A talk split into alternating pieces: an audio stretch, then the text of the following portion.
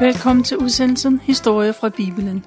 Mit navn er Tove Christensen, og teknikken sidder Jan Friberg. I dag tager jeg udgangspunkt i noget af det, der står i Esters bog i det gamle testamente, og fra tilføjelser til Esters bog, som er fra de apokryfiske skrifter. Den unge jødiske pige Esther bor i den elgamle by Susa i Persien. Hun er forældreløs, men hun er adopteret af sin fætter Mordokaj. Han er dommer og ansat ved hoffet. Kong Xerxes har sit palads i byen, og han er på udkig efter en ny dronning. Man finder mange smukke unge piger. De kommer fra hele det persiske rige. Og så skal kongen udvælge en ny brud fra det store udvalg, der nu er til rådighed. Og en af pigerne er Esther. Sammen med de unge piger, de andre, så kommer Esther op på kongens palads i Susa, Vinterpaladset. I et år får de forskellige skønhedsbehandlinger, og efter det år, så er de klar til at komme ind til kongen. Også Esther gennemgår skønhedsbehandlingerne. Og i det år får hun ofte besøg af sin plejefar, fætteren Mordokaj. Han kommer ofte forbi efter en endt arbejdsdag. Og hun lytter til det gode råd, han giver hende. Og det bliver hun ved med hele livet. Esther følger også de, øh, og øh, hun følger også rådet om, at hun ikke må fortælle om sin jødiske øh, baggrund i paladset. For Mordukaj er sikker på, at Esters, hvis hun fortæller, at hun er jøde, så er hendes chance hos kongen lige nul. Og så en dag, så er det Esters tur til at komme ind til kongen. Den første gang kongen ser Esther, blev han bjergtaget af hendes skønhed. Han beslutter på stedet, at Esther skal være hans nye dronning. Og sådan bliver det. Der festes i hele landet. Alle glæder sig over, at kongen har fundet sin brud. Mordokaj, han er en slags byretsdommer. Han sidder normalt i portrummet i kongens palads. Der dømmer han de mindre retssager, det som folk kommer og skal have afgjort. En dag hører han, at to af portvagterne taler sammen. De er vrede på kongen, og de venter kun på en anledning til myrderen. myrde. Mordokaj går straks til dronning Esther og fortæller om mordplanerne, og Esther fortæller planerne videre til kongen. Kongen får undersøgt sagen, og det resulterer i, at de to skyldige mænd bliver henrettet. De bliver hængt. Men vagternes ven Haman han er vred på Mordokaj, fordi hans venner er blevet afsløret, og nu er de døde. Og Haman giver Mordokaj skylden, og igennem ham, så skal, vil han gerne ramme alle jøder. Han venter bare på en passende anledning. Men jeg vil sige, at jeg kommer til at fortælle en hel del fra de apokryfiske skrifter – som er et tillæg til Esters bog.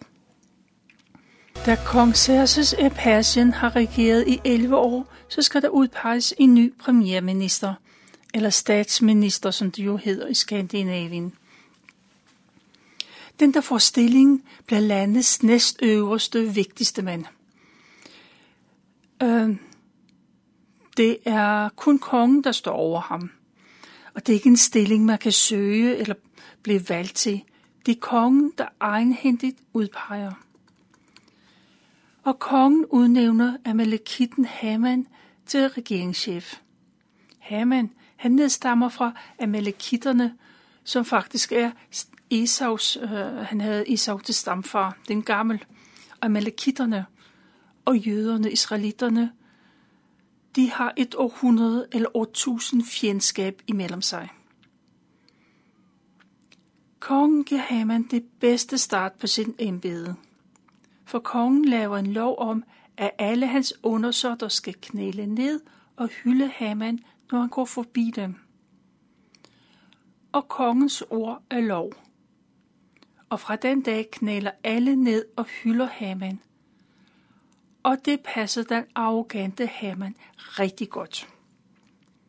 Alle bøjer sig, undtagen Mordecai.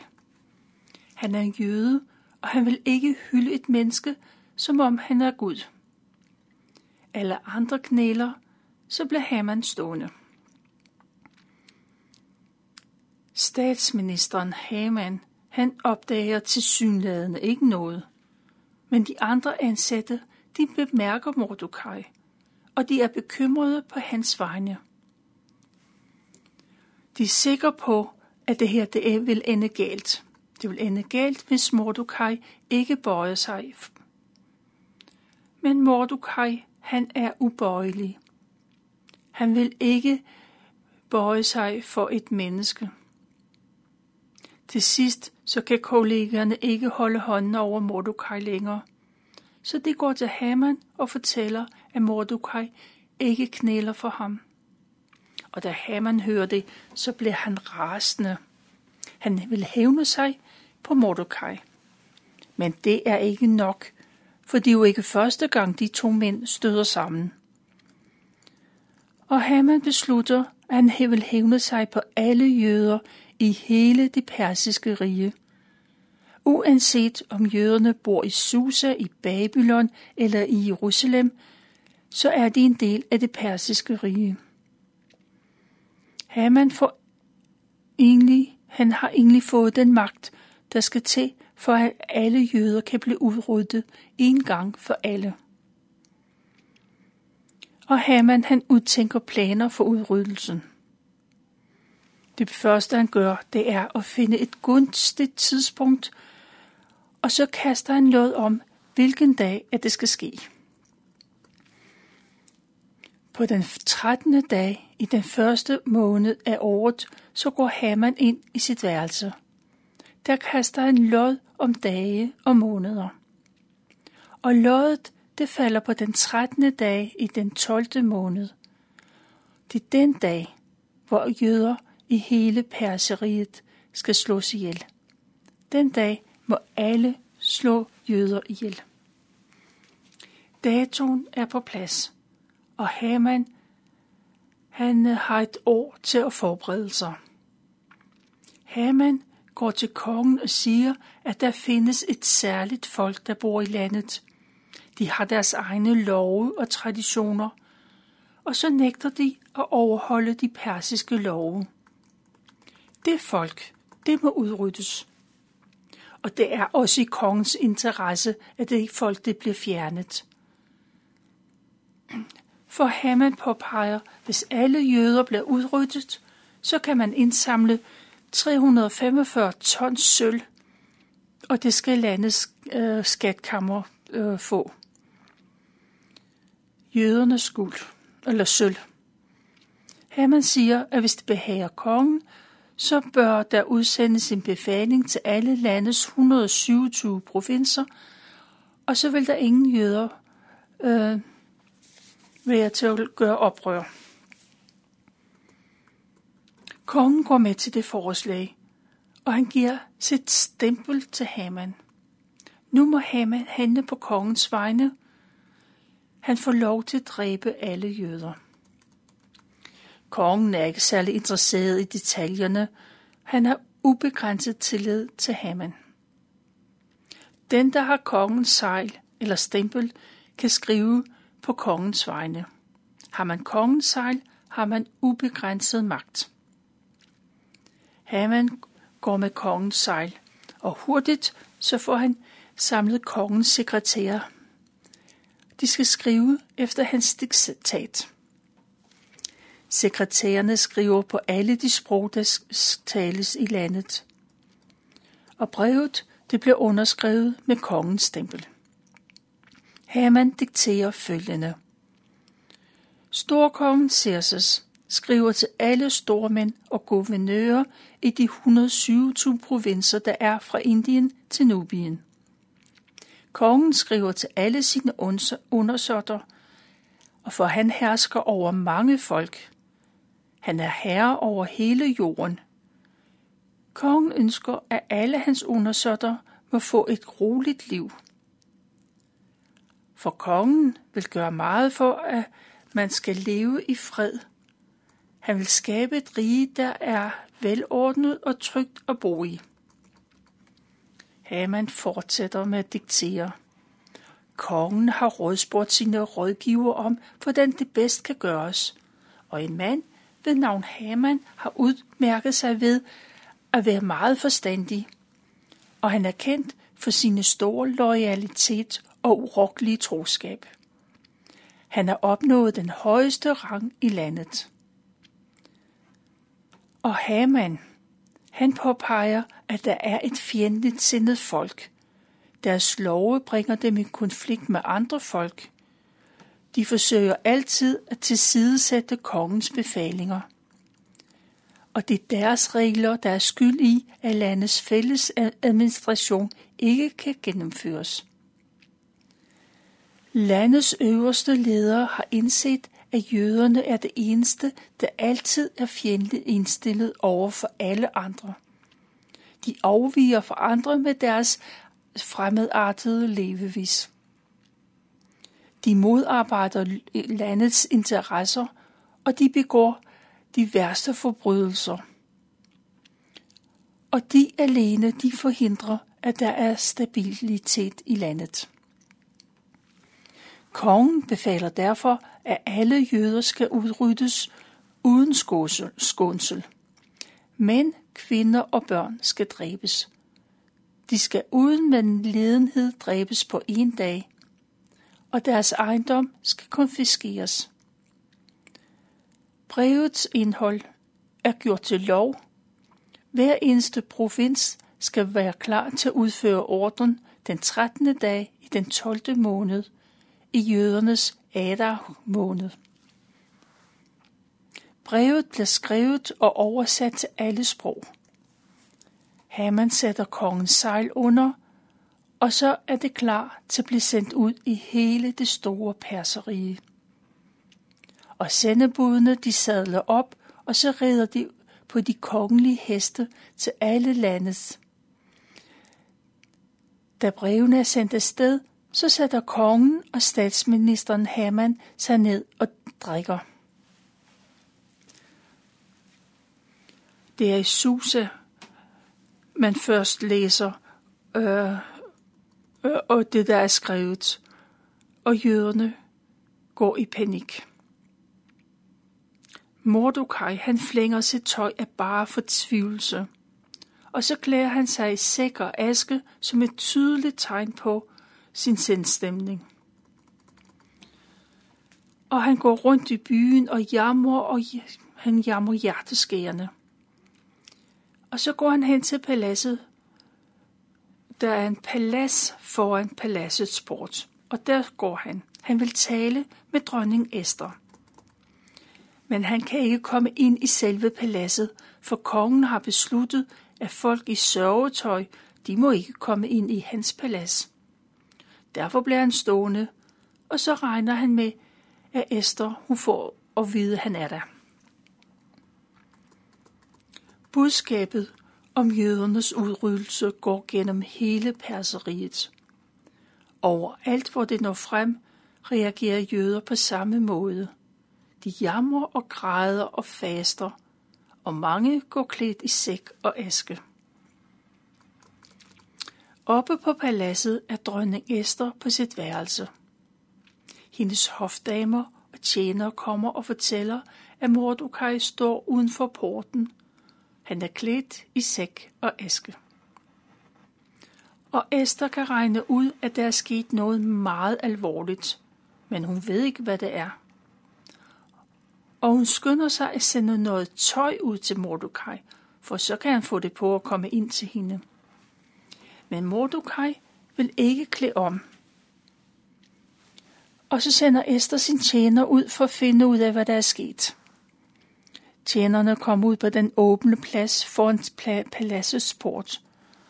Der fortæller Mordokaj om kongens befaling. Han fortæller, at Haman har lovet, at kongen får 10.000 sække sølv, hvis jøderne bliver udryddet. Jødernes sølv. Mordokaj giver tjeneren en kopi af brevet med jødernes dødsdom. Tjeneren skynder sig tilbage til Esther og fortæller hende det hele. Og hun er godt klar over, at Mordukaj vil have hende til at tale jødernes sag hos kongen. Og Esther sender bud tilbage til Mordukaj. Hun siger, hvordan skal jeg kunne gå til kongen? Alle og enhver ved, at hvis nogen våger at nærme sig kongen uden at være tilkaldt, er dødsens. Man kan kun undgå en dødsdom, hvis kongen rækker sit guldscepter frem, så er man benådet. Jeg kan ikke bare gå til kongen, siger Esther. Det er over en måned siden, hun sidst har været kaldt til kongen. Tjenerne har et svar med tilbage til Esther. Mordukaj siger, at det også kommer til at gå over hende selv, for Esther skal ikke tro, at hun kan undslippe, bare fordi hun er i kongens hus. Hun kommer til at dele skæbne med sin landsmænd. Mordokaj, han er nu sikker på, at hvis hun ikke vil tale med kongen, så hjælper Gud jøderne på en anden måde. Mordokaj siger, at hvis Esther ikke handler nu, så skal hun og hendes nærmeste dø. Måske er Esther netop blevet dronning, for hun kan gøre noget alvorligt ud af den situation, jøderne er i. Og da Esther hører det, så indser hun alvoren, og hun erkender, at hun har et særligt muligheder og en særlig ansvar. Endnu en gang må tjeneren gå ud til Mordokaj, ham der står på pladsen foran paladset. Esther vil have Mordokaj til at sammenkalde alle jøder i Susa. Det jødiske samfund skal bede og holde en total faste for hende i to dage. Uafbrudt skal de bede til Gud Herren, og de må intet spise eller drikke. Efter de to døgn vil hun gå til kongen, også selvom det er forbudt. Esther er klar til at dø for sit folk. Det jødiske samfund samles i bøn til Gud. Også Mordokaj. Han husker Gud på alle de gange, at Gud har været med israelitterne. Og han beder. Herre Gud, du som hersker over alle ting. Du kender alt. Du ved, Herre, at jeg ikke handlede i hovmod eller overmod, da jeg undlod at kaste mig ned foran den hårdmodige Haman. Jeg vil gerne have kysset hans fodsåler, hvis det kunne have frelst Israel. Men jeg vil ikke vise mennesker større ære end Gud. Jeg vil ikke kaste mig ned for nogen, undtagen for dig, du som er min herre. Det er ikke i hårdmod, at jeg handlede sådan. Gud Herre, Konge, Abrahams Gud, skån dit folk, hør min bøn. Vend vores sorg til fest, for vi må leve og lovsynge dit navn. Luk ikke den røst, som lovpriser dig. Lad den ikke forstumme. Sådan beder Mordokaj. Han råber til Gud af alle kræfter sammen med de andre jøder. Deres liv bliver kort, hvis Gud ikke griber ind. Det var Mordukajs bøn. Esther beder også til Gud. Hun er grebet af dødsangst, ligesom alle andre. Men før hun beder, så tager hun sit prægtige kongeskrud af, og hun ifører sig angstens og sorgens dragt. Hun tager festsmykkerne af, og hendes hår er uret. I stedet for dyre cremer, så kommer hun aske og snavs i hovedet. Esther faster og beder til Gud, til Israels Gud og siger, Min Herre, vor konge, du er den eneste. Hjælp mig. Jeg står alene og har ikke nogen til at hjælpe mig, kun dig. Siden jeg blev født, har jeg hørt, at du, Gud, har udvalgt Israel, og vi skal være din evige ejendom. Læg mig de rette ord i munden, så når jeg står foran kongen, og væk hans had mod ham, der vil vores undergang. Må han og hans ligesindede gå til grunde. Hjælp mig, jeg står alene og har ikke nogen anden end dig. Herre, du ved, jeg er under tvang. Jeg afskyr de tegn på min høje stilling. Jeg kan ikke lide, når jeg skal øh, have, øh, vise, at jeg er dronningen af Persien. De dage, jeg lader mig se, dem kan jeg ikke lide. Og jeg har ikke spist samme men eller kastet glans over kongens gilde. Lige fra den dag, jeg kom til paladset og indtil nu, siger Esther, så har jeg ikke kunne glæde mig over noget, undtagen over dig, Herre, Abrahams Gud. Gud, du som har magt over alle, hør de fortvivlede råb. Råb, red os fra øh, forbrydernes hånd, og befri mig for min frygt. Da Esther er færdig med at bede, så tager hun sin sørgedragt af. Hun tager igen sit prægtige skrud på, og hun klæder sig i al sin pragt.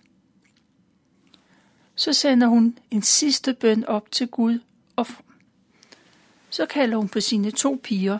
Den ene skal støtte hende, som en fornem dame bliver støttet. Den anden går bagefter og bærer hendes slæb.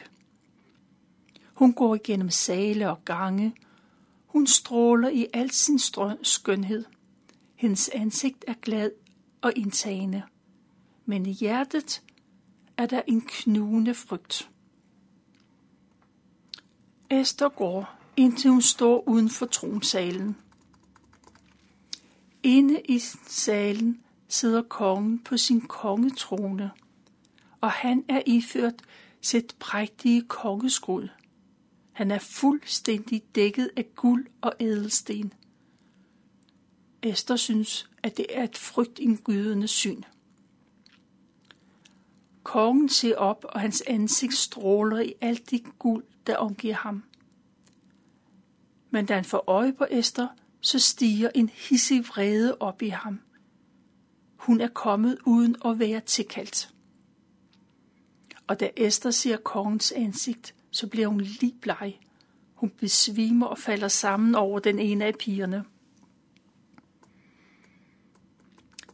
Men det ender ikke i en katastrofe, for Gud har hørt alle de bønder, der er bedt.